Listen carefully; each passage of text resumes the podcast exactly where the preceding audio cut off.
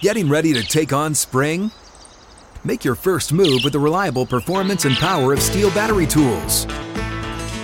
From hedge trimmers and mowers to string trimmers and more, right now you can save $50 on select battery tool sets. Real STIHL. Offer valid on select AK system sets through June 16, 2024. See participating retailer for details. Live from the 6th and Peabody studio and across the Outkick network. This is Outkick 360 with Jonathan Hutton, Chad Withrow, and Paul Kuharsky. Just like that.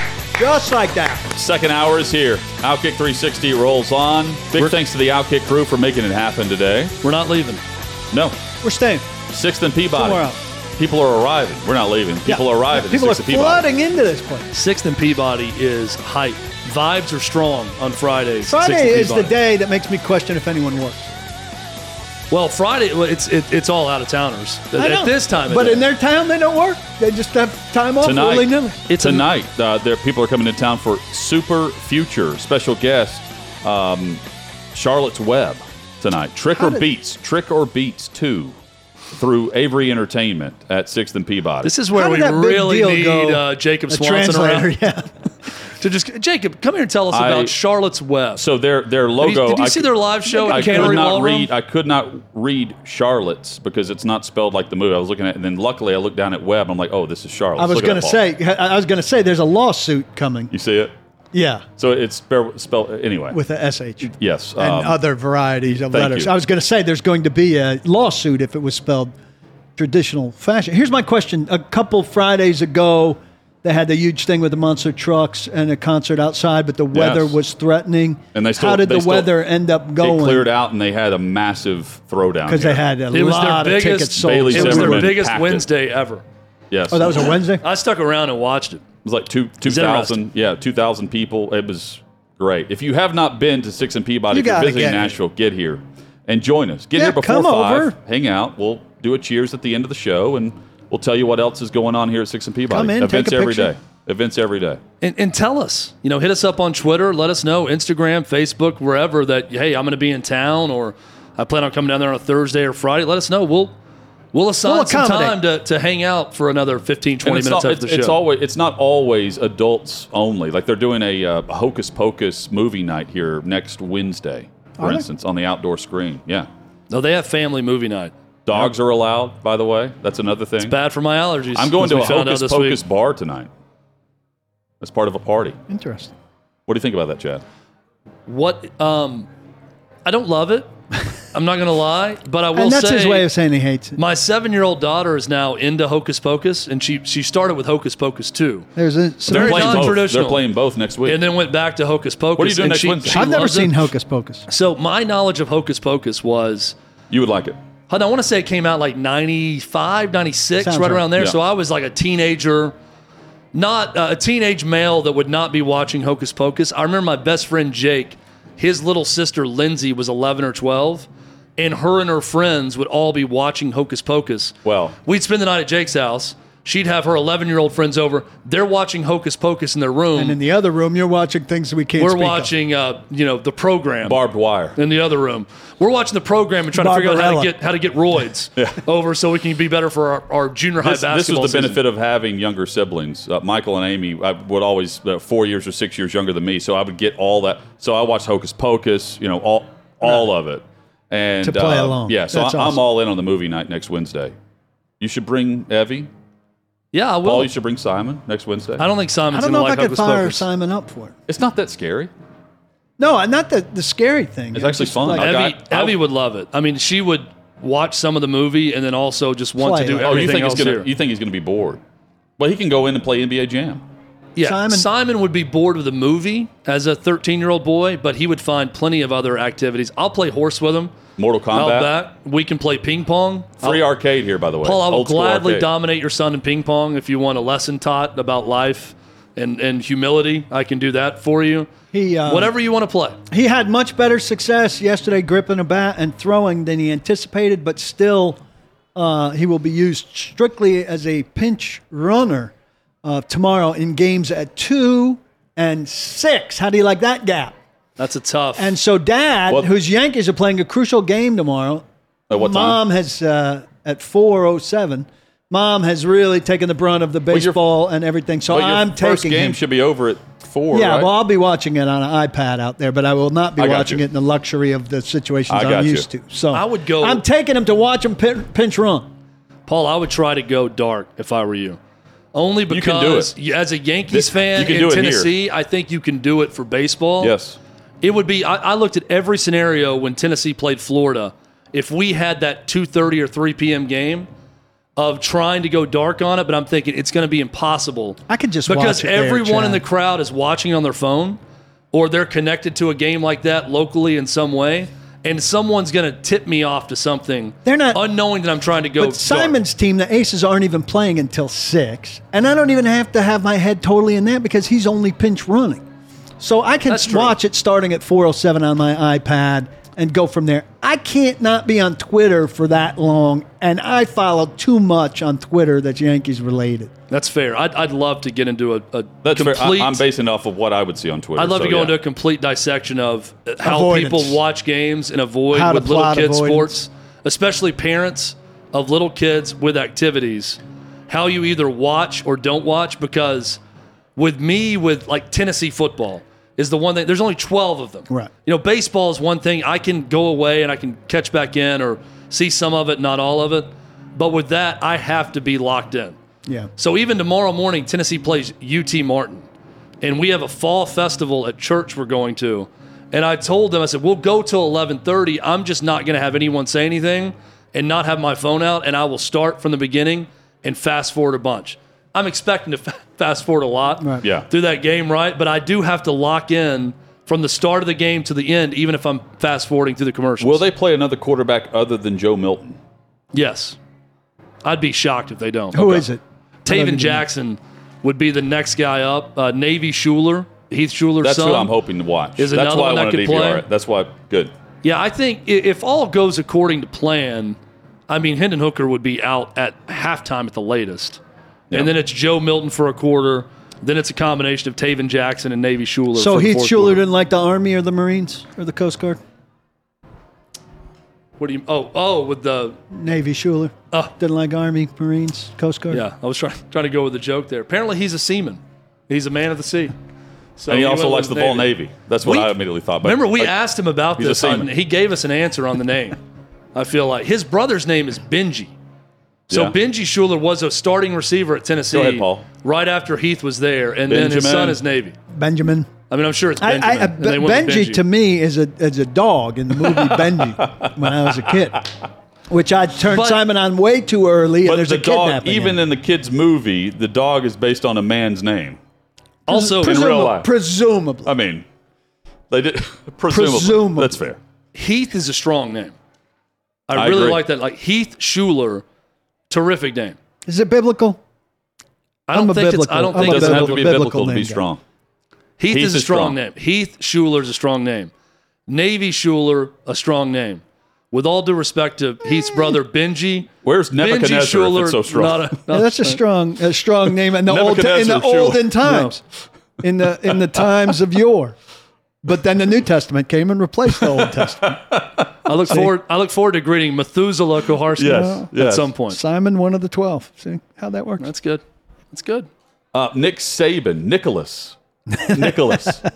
um, here's what keeps him up at night. He was on his coach's show. I enjoy only a handful of coaches shows, and normally it's because of the terrible callers and not the answers. There are a handful of coaches though that will tell you some really interesting tidbits about the inner workings behind a program. Saban's one of them, and he went into detail in his coach's show about this week coming off the loss where what has kept him up at night this week going into Mississippi State is not the Bulldogs. It's about the morale of the locker room based on the negativity of losing a game. Think about that. Losing a game on the road and the social media reaction, if you compare it to the social media reaction of the, the Vols, luckily they have UT Martin this week, right? Yeah. If we're just being honest. They don't have Kentucky this week. It's UT Martin. There was going to be a letdown uh, coming off of that emotional high.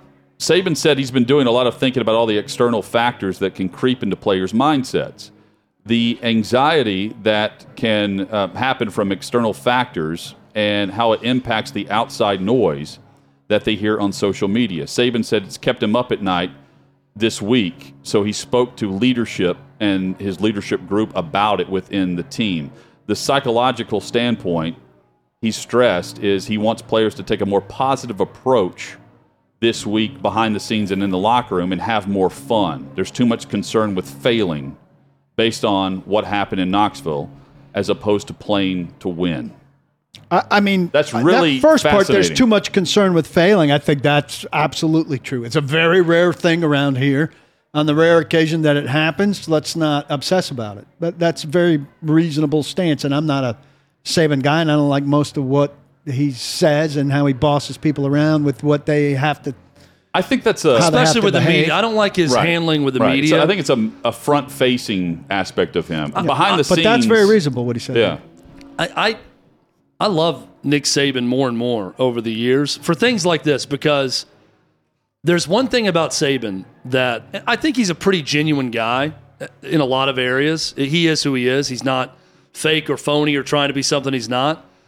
But when he talks about the process and not being overly concerned with results or winning or losing, just focusing on your job and what you have to do on every play and getting better every day, I, I buy it because of his reaction to things like this. Right? He's he's saying he's he's been through everything possible as a coach, and he's saying it's very rare that we lose. So it's important to keep sight of we lost the game in the end 52 to 49. Almost kind of joking like, God, it was a great game. We scored 49 points. We lost 52 to 49. Came down to two field goals. To a really good team who played well. It was a great environment. We can't get overly hung up on, oh my gosh, we're Bama and we lost. And I think it's a good lesson for Bama fans, quite frankly, in perspective. The perspective is look at Tennessee's reaction to beating Bama for the first time in 15 years and understand What a holiday it is. this is a top 10 all time winning college football program Yep. that just beat you for the first time in 15 years. And it's a moment as a grad I will never forget, ever. Everything about that game I'll never forget. And I- Chad, I to think that Bama point- fans, I think Bama players, and I think what Nick Saban's guarding against Hutton is let's not forget about how special these games are, but also that you played hard, you played well at times, we made a ton of mistakes, we lost a game. Deal with it. Let's get better. Let's focus on some of the positive, and let's rebound. And this is what I know about Nick Saban too. They will rebound. That's why I, I picked them to expect them cover the 21 against Mississippi State. Same. I, I expect them to. We also know that Will Rogers is very capable of slinging it when they're on. Now, it's very hot and cold, but it's not like they're playing UT Martin. Yeah. Like, no offense to UT Martin, it's just a different. No offense. it's a different mindset this week. They week. have to be ready. immediately jump back into the fire. It'd be the same as Tennessee going immediately to Kentucky. Right, right, Who- right. Kentucky, you know, this is Mississippi State's Super Bowl. It's going to be Kentucky's Super Bowl against Tennessee a week from now because it's their chance to salvage their season and then some. And you're- you're to defending upset the- Tennessee, who's trying to win a national title. And it's not point, right? it's not the Tennessee offense, but you're you're you're defending the air raid. It's four wide, five wide, and they're going at the safeties the same way Tennessee did. just a bit more on the Saban reasonable tone struck here, it makes me that much more um, uncomfortable with his tone on stuff like the rat poison.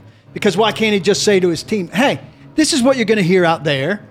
But this is what we know in here. But how many as times- opposed to lecturing the media and Because saying, he- "Just don't say that," because it, it feeds into Well, stuff that my boys are But going to hear. th- uh, that's fair, but he has to do that like 12 times every season. And at, at some point, you've got to change the message so that you don't buy into this is really easy because we're Alabama. Yeah, It's- it's- but he's too worried about what's being written. been a and long time said since and done, as 2007. opposed to keeping it our problem. But the, what's it's written, our problem to deal Yes. with what they write. See, it's I not would- I their would problem prefer- about writing it. I That- prefer more of an Arthur Smith approach when he said, I, "We don't care because you guys have buried us three times already. Write whatever you want and move on." So say, "We don't about the- well, care because whenever you're gonna- losing to say that. If well, you could say we lose, don't care because you're going to pretend hear me like this game is over, but we know we have to play. I it. don't want Nick Saban lecturing the media. So I would rather he just say, We know we can't control what you're going to do and write. Here are my complaints about things being written. But I tell my guys, don't worry about it. right? You're going to do your job. We're going to do our job. and we have to take South Alabama very seriously in order to win But this it's not game. even the, the rat poison can be against LSU. Honestly, this year, like it doesn't have he's to be. gotten he's gotten a lot better about that. I think over the years. No, you've gotten a lot more used to it. No, he still uses it, but but I I don't I don't disagree with him though. Like it, it's a butt of a joke, but those guys, all these five stars have never faced uh, in in high school. Very rarely will you have a five star athlete that faces failure more often than success, right? Oh, for sure. The five star very rarely has a losing record in high school. And for like so when you come to Alabama, you're getting all this praise. You've been recruited, not not de-recruited. And there there has to be some semblance of, okay, welcome to the big show. And here's here's the bar and then you start winning and you're 7-0, 8-0, 9-0. And then you have to worry about distraction. And Saban is always gunning for perfection. So in order to do that, he has to point to the successful mentality and say, don't listen to all of those who love you. And this week it's the opposite, which is going to, I think, resonate better than the rat poison conversation because it's new. yes. Well, it's also at right. Alabama. It's it's generational success with Saban. So he took over in 07. They won their first national title in 2009, in year three. They won their last one. I mean, they're bracketed by all those titles in 2020. 2020 2020. was their last one. Then you know Georgia won last year. So you have 15 years of institutional knowledge of so many players that come and go that everyone is passing the baton to the next. Of when you come to Alabama, you're a four or five star guy typically that you won in high school, and you choose Alabama because you choose to never lose or almost never lose. So there's a psychology with that, right? Those guys pass it on to the next class, the next one after that. They're never expecting to lose. So it is a shock to the system for Alabama, for their fans, for everyone when they lose a game. I mean, look, it was a shock to the system when Tennessee they beat Bama. It's not just winning a top, you know, beating the number three team in America. They beat Bama. If that team was Clemson or you know Kentucky in a great year, or name that, it doesn't matter as much as beating Bama. And beating Bama is beating Saban, and that's the big deal. Exactly. So Saban understands that. He's not going to talk and for about it a Tennessee, lot. that was 2001, the last I, time I think they beat he did a good right? job giving Tennessee all the credit in the world for it and talking Yeah. to his team about it. I mean, he's not ducking it necessarily, but to me, that's the shock to the system for anyone in that program. And we look at it and say, well, that's ridiculous because look around college football, the guys. I'm watching Georgia Tech and Virginia last night. And I'm watching Georgia Tech play hard late. Their defense played great. They lost like 16 to 9. And I'm thinking, you know, good for those guys that are out there busting it for their school in a year where their coach has been fired and their offense can do nothing, but they're out there playing football trying to win. Like that's that's what's great about Yeah. sports too. But they're- it's not just Alabama winning every game and then we pity them because they lost most- one game. In most weeks, Saban is coaching against his roster and not the opponent. In most weeks, yeah. and the uh, the the opposite is for ninety seven percent of college football. You're coaching against the opposite sideline. So I I don't I don't jump all over him for the cliche stuff whenever he's speaking to the locker room through the media. See, but- I, I don't but- think he's even that cliche anymore when he's speaking to the media. He says Well, some things now. but they're they're losing though. That, Yeah. That's the difference. In the last two years, they've lost to A and M, Tennessee in the regular well, season. losing. Well, yeah, but yeah, They lost three games. but that's how you years. get their attention. Yeah. You know, he doesn't have to say this now. And by the way, they won the SEC title a year I know. ago. I know. Beating Georgia. I know. And even when they're really bad, 17 turnovers, or, uh, penalties, turning the football over, uh, They're not errors. winning this year. But they're, but they're, I mean, they're right there. They're in games. It still takes a last second field goal to beat them. That's They're how not good winning they are. the SEC or the national championship this year. We'll To either. Tennessee or Georgia. Yeah. It's going to be. I, I would. I, I, would mean, put the my money on penalties, Georgia the right receiver, Now, the receiver not being the, the So- same caliber. So to that But I said I'm that glad a you brought year that ago. up. They only have and one, they destroyed Georgia in the one SEC time, championship. One time has a receiver gone over 100 yards in a single game Yeah, for they- Bama. That's that's the that's the issue. They don't have three first round picks at receiver. and this that year. was our pre preseason topic on them was they're replacing these guys with this group are they going to reach these numbers? And they're And not. they're not. But they still have Bryce Young, and you see what Bryce Young means to all of that. And oh, by the way, they tried to replace that production at receiver by bringing a Georgia transfer receiver who just hit a girl on his way off the Right, field right. in Knoxville. So there is something to be said about culture and about bringing in the right people and making sure they fit. And when you're not in the Bama system to start, where you typically sit the first year and then work your way into that rotation, issues can arise. I'm not saying they made the wrong decision by allowing had some Burton good to come in. too, but yes. anyone would have taken him. But these are some of the things that can happen when you do that. Coming up, we preview Sunday's top games across the National Football League on Outkick 360.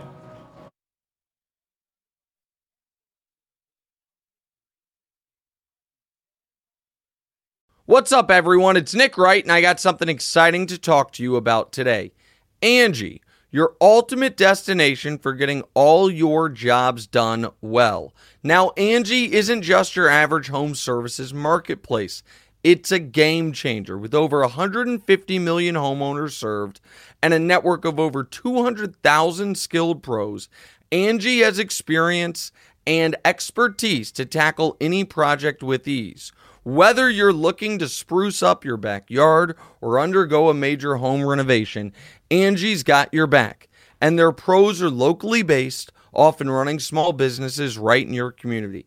And here's the best part Angie makes the process seamless. From researching and comparing pros to scheduling services at your convenience, Angie's user friendly platform puts you in control. So why settle for anything less than perfection when it comes to your home? With Angie, you can trust every project will be completed with the utmost care and professionalism. So get started at Angie.com. That's A N G I, or download the app today to discover why homeowners across the nation are turning to Angie to get all their jobs done well.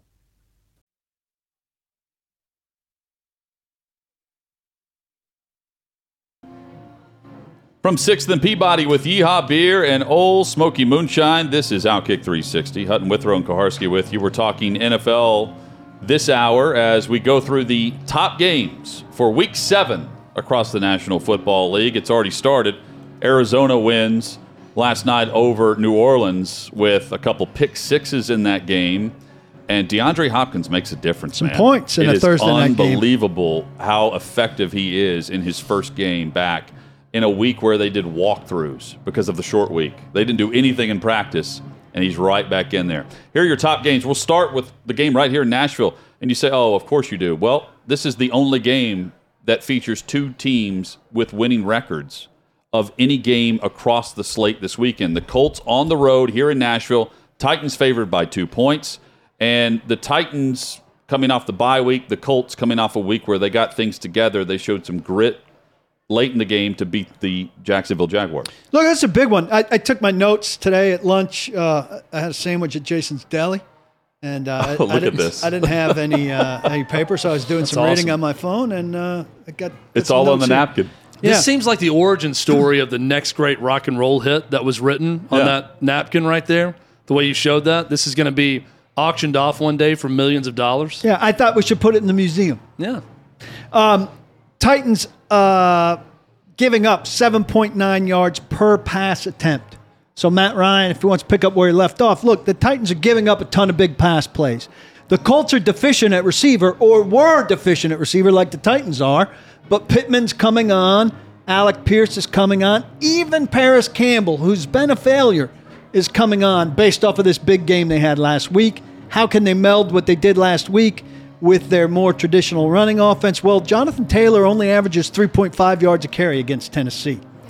So it's very interesting to see how they put this together. The other thing is the Titans had a hell of a time with Mo Alie-Cox in the original game a month ago.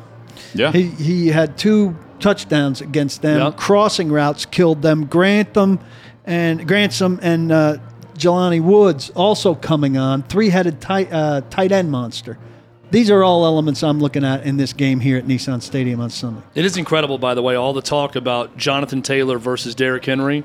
And head to head, Henry has done some things Jonathan Taylor does nothing against the Titans. By the way, Pretty on, on- consistently, I feel like he does nothing against this Titans team. on the Derrick Henry front, he's in the midst of a five game stretch. It's the worst rushing five game stretch he's had since 2019 when Ryan Tannehill took over in the middle of that five game stretch. He's the fifth worst of qualified backs in his per yard average, over a half a yard worse than league average. They need better. They need home runs from Derrick Henry. They're not getting home runs in the passing game, and they're not getting them from Henry either. Part of that's his offensive line, which again is minus Nate Davis. Oh, he's been ruled out. Yeah. The Titans have scored just 14 points in the second half all season. Colts have given up six in the fourth quarter all season. And the Colts score a ton in the fourth. So- So, it's, it's, it's lopsided there. And then going back to if Henry. you want the Titans to win, have a big lead at halftime. They were 24 nothing last game, and they won 24 Well, 17. wasn't 24 Yeah. nothing. 24 24 10, I think. Something small. Yeah. yeah. 41 carries for 94 yards. That's not over like a couple weeks. That's the entire season for Derrick Henry in the second half. 41 carries for 94 And, and yards. I mean, their formula for his entire career since he became the big guy is second half, But that- he wears people down and rolls them. that tells me though, like that's not on Henry because he's had Yeah. he nearly had he it was either right at 100 or just over 100 um, in the previous game against the Colts in the first half. And then he ended with like 114 yards total in Look, the they've, second half. they've got one spot on this offensive line Sunday. It's not a question mark. It's Ben Jones, a center who's aging. Indy has a minus 29 points off turnovers on the season. So if they turn it over, the Titans are winning. But the formula is just can they be patient in the passing game?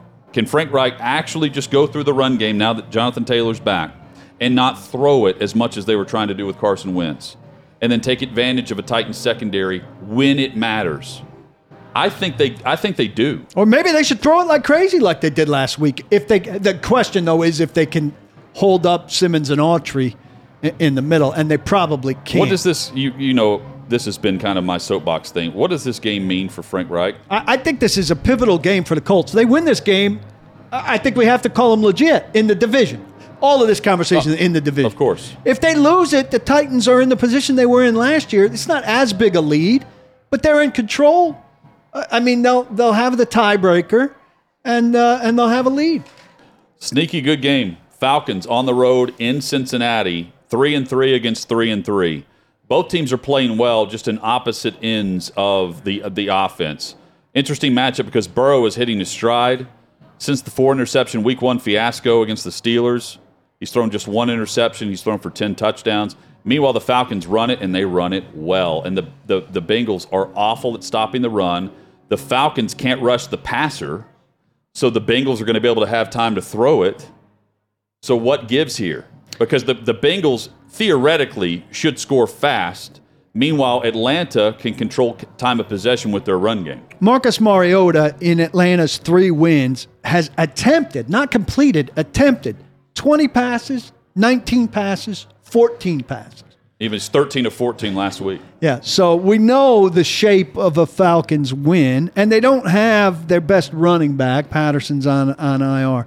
Atlanta's got a banged up secondary. That to me could be a key here for Burrow getting going because their coverage people are thinned out. But without Patterson, even without him, and Yeah, he, he done all right. factored in for one game. Over the last four games, they've averaged 175 yards rushing per game. Can And, we, Ma- I- and I- Marcus has run well. I know Yeah. Patterson's on IR right now, but can we give some love to that story? That 2012 was a long time ago when he was in college for one year at Tennessee. Yeah. And he has batted around the league as a receiver, as a Swiss Army knife type guy.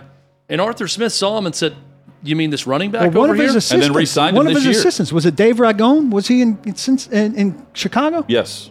It was Dave Ragone, who was a, a, an assistant coach here in Tennessee, which is where Arthur Smith got to know him. Hired him there, and Dave said, But I really think it's a it's a We can case. do something with yeah, this guy. it's a case, Paul, of Square just peg, round hole. untapped potential based on coaches not really knowing "He's what to do football with him. player. Let's You find know what something." this is? Just get him the ball. I mean, that, that's what he was at Tennessee, and that's what he's been in the league. But no one really knew how to do it, really, until Arthur Smith now, and he's one of the They- best running backs in the league when healthy. So it's all about the playoffs. I get it, and I agree with that. What they're doing in Atlanta is no different than what the Oakland A's got famous for with Moneyball, because they got rid of Julio Jones. They had nothing. Had no salary cap whenever Arthur Smith took over. got rid of Julio Jones for a second round pick, but again, they ate the salary and the hit. Matt Ryan, they're paying, they- they're getting what twenty something million cap hit. This, Might be 28. yeah, this year for trading him when they could have just kept him and had the same issue. Lost Calvin Ridley Yes, and have adapted to What- that. But last year they were in the playoff mix with two weeks to go, and this year they're at 500, no Which different whole than the rest of the division. no different than the rest of the league. it is, it, and they just beat the 49ers. Yeah, it's a very good win. I mean, very it was a good win. solid win. I, I give them a ton He's of a good credit. coach. I give I them a ton of credit, and they don't even have the t- the full arsenal yet. I mean, they got Mariota at quarterback, and their defense again depleted. They don't have much at all with Dean Pees there. Uh, moving on, um, going to the third best game of the week, 425. We've got the Seahawks and Chargers. Uh, both of these teams surprising in different ways. Seahawks, of course, for obvious reasons, where they're tied atop the division with their record. The Chargers at four and two, but it doesn't feel like it based on how we've seen them play in, in certain ways. They're benching J.C. Jackson. Uh, there are some games where, uh, what, a week and a half ago, we see their Herbert throws for like 50 passes, but doesn't throw for a touchdown on Thursday night football. And, and here they are, the Chargers, with a chance. They're, they're tied right now atop their own division with the Chiefs. I had read it was the highest over under of the week, but I'm looking now and seeing uh, Falcons and, and Bengals is higher. Uh, I expect it to be to be up there. Geno, um, I can't read my handwriting on that. Herbert's due for a big breakout here. We know he didn't have a touchdown pass last week. He he's had uh, one or none, very rarely two. They have not been what they need to be on offense, and injuries um, are big here um, for him. Uh, expect big from Mike Williams because Parham's hurt. Um, Allen still has that hamstring. Yep. Um, your guy Palmer played 81 snaps after apparently suffering a concussion, which landed him in protocol. Yep. Their weapons are in a state of disarray. oh, meanwhile- Geno's good versus man coverage, and the Chargers play the third most man coverage in the league. So that's a favorable matchup for Seattle. And unless Seattle the Chargers allows change it up. points. That only two teams have scored less than 27 points on them this season. Yeah, there's this gonna is be gonna points be in fun this game. game. This is the other side of the Russell Wilson indictment at this point in his career is that he left and was traded away, and we all mocked the Seahawks all off season, And they, were weren't a great terrible. team. They weren't a great team with weren't him weren't a great year. team last year, and then Geno Smith comes in and the offense is magically better, and he's having a good year, quietly having a very good year. Pete Carroll and John Schneider look very It good. shocks me because I've always been a big Russell Wilson guy, but if you're looking at storylines, the other side of the Broncos sucking and Russell Wilson being bad is this Seahawks team with Geno Smith doing as well as they are. Crazy. Chiefs and 49ers. San Francisco returns home after spending two weeks on the East Coast. And the Chiefs are coming off the loss to the Bills, about to go into the bye week. Of course, the 49ers getting Christian McCaffrey. And they've, they've got an offense led by uh, a number of different receivers, but also focused on the run through Deebo Samuel and others. It's uh, it, it's an offense that plays off their defense very well. Nick Bosa remains on the injury report, but uh, did more this week than he did last week. The more I've looked at this, uh, just stuck my pen somewhere. Um, San Francisco's just beat up on defense. Uh, it is it is the wrong time for them to be playing the Chiefs. I think they're in trouble here because uh, the, you know they lost a cornerback. Their second quarterback, I think, is a, is a little bit dinged. yeah, they're Um, down safety Jimmy Ward as well. And Garoppolo, um, you know, he, he- he doesn't put up great numbers, but he, he was uh, pretty good at Carolina, at Atlanta.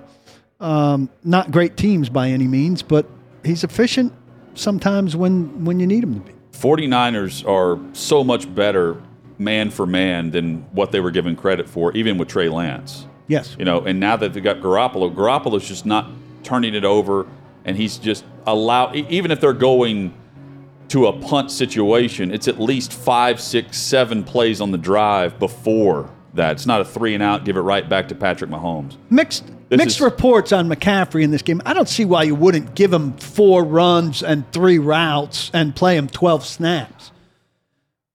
I'm playing him. You trade for Christian McCaffrey, do something. Yeah, give him a limited repertoire and get him out yes, there. get him out there. I, I agree. I I would want to play him.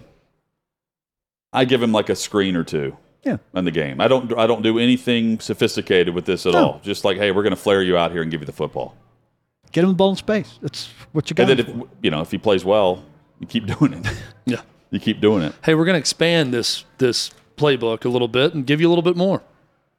And the Chiefs, by the way, they've uh, have a league worst 107.5 opponent passer rating. This this bodes well for Garoppolo without turnovers to just run the offense. I, I think the 49ers might have to win it on offense, which is a hard thing to do against the Chiefs, obviously. Sunday night football. Steelers on the road against the Dolphins. Believe it or not, Kenny Pickett has cleared concussion protocol after entering it last Sunday, this past Sunday against the Bucks. So, by all accounts, he's able to play Sunday night as we sit here on Friday. And we have Tua Tagovailoa coming out of concussion protocol last week, available Saturday of last week. They didn't play him, and now he goes another full week of practice, and he's he's playing this week. Sunday Night Football has three cameras on Tua at all times on this game, including when he's sitting on the bench, lest a bird come brushing by his head. um, this is a crucial game for, for the Dolphins. A, to get to four and three instead of three and four. Huge difference there, as, as we know. And I think the Dolphins can get on track here and, and start to get back to who they were through those early games where they looked like they could be you know, s- very close second tier AFC team. I think they can be. But if something goes wrong with Tua here, God forbid, this whole season starts to come apart. I'm looking forward to this game. I I really am. As crazy as that sounds, with Pittsburgh being as bad as they've been this year, and it's not just for the Tua part of this, but Paul, I think you mentioned it earlier in the week. This was the story early on. It, it wasn't the Giants necessarily, wasn't the Jets. It was Miami and Mike McDaniel and what he was doing, and then it got sidetracked with the whole Tua situation, and then the Teddy Bridgewater situation. On top of that, I want to see if they can regain some footing in this game. And for Pittsburgh, I mean, it's a chance to. Pittsburgh's done. Season's not over. You if guys- they go in and win this game, that not over. division is as wide open as several in the league right now. You guys might have to let me know all about this game. I might be watching the Yankees' last game of the year. Something you we have not seen. it- It's happened before. Something we have not seen in a long time in Week Seven. Look at the Chicago Bears injury report today. Whoa! Empty. They tweeted this out. There are no injuries to report for the Chicago Bears. Well, when That's you don't do anything on the field, um, Yeah, it's hard for anybody to get So hurt. the- That- that's fantastic. Chicago Bears do not know quarterback play, how to draft one, or how to develop one, or how to help one. Uh, offense, big mystery to the Bears, yeah. but their physio staff is top notch. That's I like that's how what you I'm use seeing. physio. It's That's- very European of you. That's what I'm, I've been watching. Uh, Welcome to Wrexham, so that's why it's bleeding. It's all bleeding in right now. Two episodes left to finish. By the the season. way, I'm, Monday Night Football, I'm well the way, behind so. you, but I saw two episodes that I thought were pretty bad. The, the game show episode or the late night TV See, episode I, uh, was Colin, terrible. I love that one. Oh, I loved thought it. it was terrible. Bears and Patriots this Monday night. No Paul's not a fan of for the Bears. creativity. No, I'm not a fan of He wants bad straight, creativity. straightforward. Coming up, I want the team. Show me what's going on with the team. Paul is a fan of great props, and he's got them for you. Props through do. DraftKings, Outkick.com. For the NFL weekend, we will follow his lead next on Outkick 360.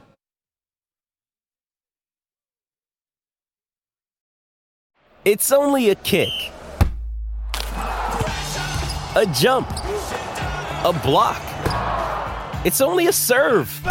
It's only a tackle, a run. It's only for the fans. After all, it's only pressure. You got this. Adidas.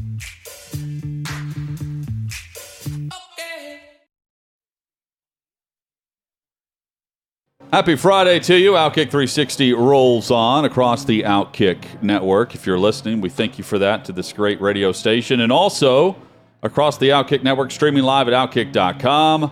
You can view us, and we hope that you will uh, watch, subscribe, and share the broadcast whenever you go back and do that. PK's got the plus money props for us this week. Outkick.com slash bet is where you can play these exact same props that we will be doing this weekend. Plus money props. AJ Dillon, running back for the Green Bay Packers, under 42 and a half rushing yards. Um, plus 100. I, I think here uh, he had 34 yards um, two games ago, 41 yards last game. I think they're trending towards Jones, um, and I, I, I'd see him. They have under- been doing that, but Jones has also not been doing well. no, yeah, they, they've not been running the ball particularly well, which is part of their problem. We'll see what um, Aaron Rodgers' simplification program looks like for both of these guys. They're but, on the uh, road against Washington, so I, I, I tend to think they're going to choose one or, or the other and run the football. Yeah. you know. See, the simplification process is the only thing that gives me pause about this bet. if it was what they've been doing, I love it, but who knows what that means now moving forward. This one I feel less good about uh, having uh, investigated this game further and, and getting, getting a Well- read on San Francisco's defense. Kansas City under and Heine- two and a half sorry, Heinicke's touchdowns. starting too, so who knows? Yeah. Kansas City under two and a half team total touchdowns. That's plus 110. If you're only going to bet three of these, leave that one out. Kareem Hunt of the Browns over two and a half receptions, plus 145. Hunt um, has gone over this number half the time this year. Last week, he didn't have a catch. I think the Browns will make an effort to get back to him in this regard this week after getting away from him completely last week. And not being able to run it either with Nick Chubb last Yeah. week. So and they want their backs to be Yes, a big part of to, the to game. win. However, they could get there. This one is a little bit of a of a stretch, but it's also big odds at plus one sixty. Detroit is at Dallas. We know this is a big game for the Cowboys getting Dak Prescott back. We know the Cowboys have an excellent defense. I think New England showed them a path to absolutely shut down the Lions. I've got the Lions uh, under 1.5 team total touchdowns. I think the Lions uh, have another tough offensive day this time against an even better defense than New England in the Cowboys. AJ Dillon under 42 and a half rushing yards. Kansas City under two and a half team total touchdowns. Kareem Hunt over two and a half receptions. And Detroit under one and a half team total touchdowns. That is your PK plus money props of the weekend for the NFL on Sunday. I think in descending order, the ones I like the most, put that back up if you would, please. I can see it over here. Never mind. Kareem Hunt, I like the most. I'm going to go next to um, A.J. Dillon, Yes. then Kansas City, under two and a half. I do not like the Detroit under one and a half Well, but total TDs, I feel least good about Kansas City. which would make sense also, by the way, because I think I just went by the. odds? Well, I didn't. Well, I like Kareem Hunt the best, and that's the second worst odds in terms of happening. Detroit's interesting. They were just shut out by New England. They're And coming off Dallas a bye. has though. a better defense. Right? They're coming So off a bye, the- Detroit. That's the one thing. So, what kind of work did they do during the bye to, to solve their issues? They have scored plenty, but uh, I mean, I don't know. For plus one sixty, it's they're worth third in the bucks to me. NFL for offenses for scoring. We'll see know, what but- Dallas knows. And that, that's including the shutout against New England. I will up with your offer, in my defense, it is harder and harder to find plus money. Plus money on the props. Yep. Hit us up at Outkick360. Outkick.com slash bet is where you can go to join us. Paul was very, very up on the Yankees, especially in game one. Especially in game one. Uh, now down 0-2. What would you th- What would you say for the weekend for our, our, our betting audience? Well, they cannot hit the Yankees right now. They are going home, and things are in their favor now in that they're home, and Gerrit Cole, their ace, is throwing against Houston's third. They're going to have to hit Houston's third, but I'm confident Cole, who's thrown two terrific games against Cleveland. So, I agree. you know, if they can get to 2 1, then they've got their number two, who's thrown very well, uh, Nestor Cortes, on, on Sunday. So I don't think it's impossible to get to 2 2, but they got to heat up the bats. Um, you know, and they didn't hit a home run last night, I think maybe for the first time in the postseason. That's their path. Th- That's their path.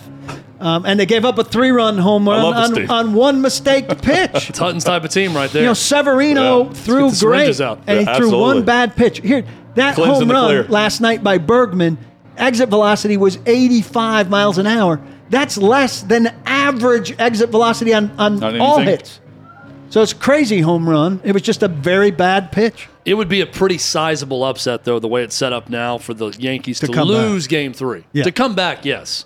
I mean, down 2 0. I got a question for you It's guys. against them, but I feel like they're going to get the win in game three. So Astros starting pitcher made two errors on the same play that set up the Yankees for their two runs. If the the pitcher makes the errors, should those runs be earned? Yes.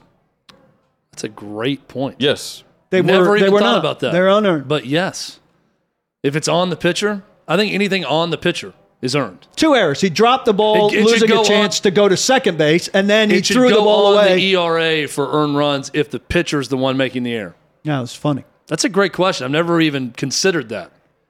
When the pitcher's the one making the error. So he screws up the game, but if he's in Screwed up twice. arbitration, it helps him, Right. Yeah. right? Yeah. Yeah, it's not going was to go against him. unearned. Ju- It's it's the same as an error by the By third baseman else. or the And right when you fielder. look at the Yeah. number, you're, you don't factor in who's. Yeah. How'd you like that double play the Yankees turned Oh, it was with their new shortstop, who should be their permanent shortstop? It's the one new of the best shortstop I've seen first- this season. First play of the game or first out was a great pick yeah, at short for the out. he's really slick. It was even better because it was Altuve, who I know you hate. Altuve is like oh for 22 in the playoffs. well, he was moving down the line. and Unfortunately, he still got him out easily. They Yeah. uh, unfortunately they are winning with him doing nothing.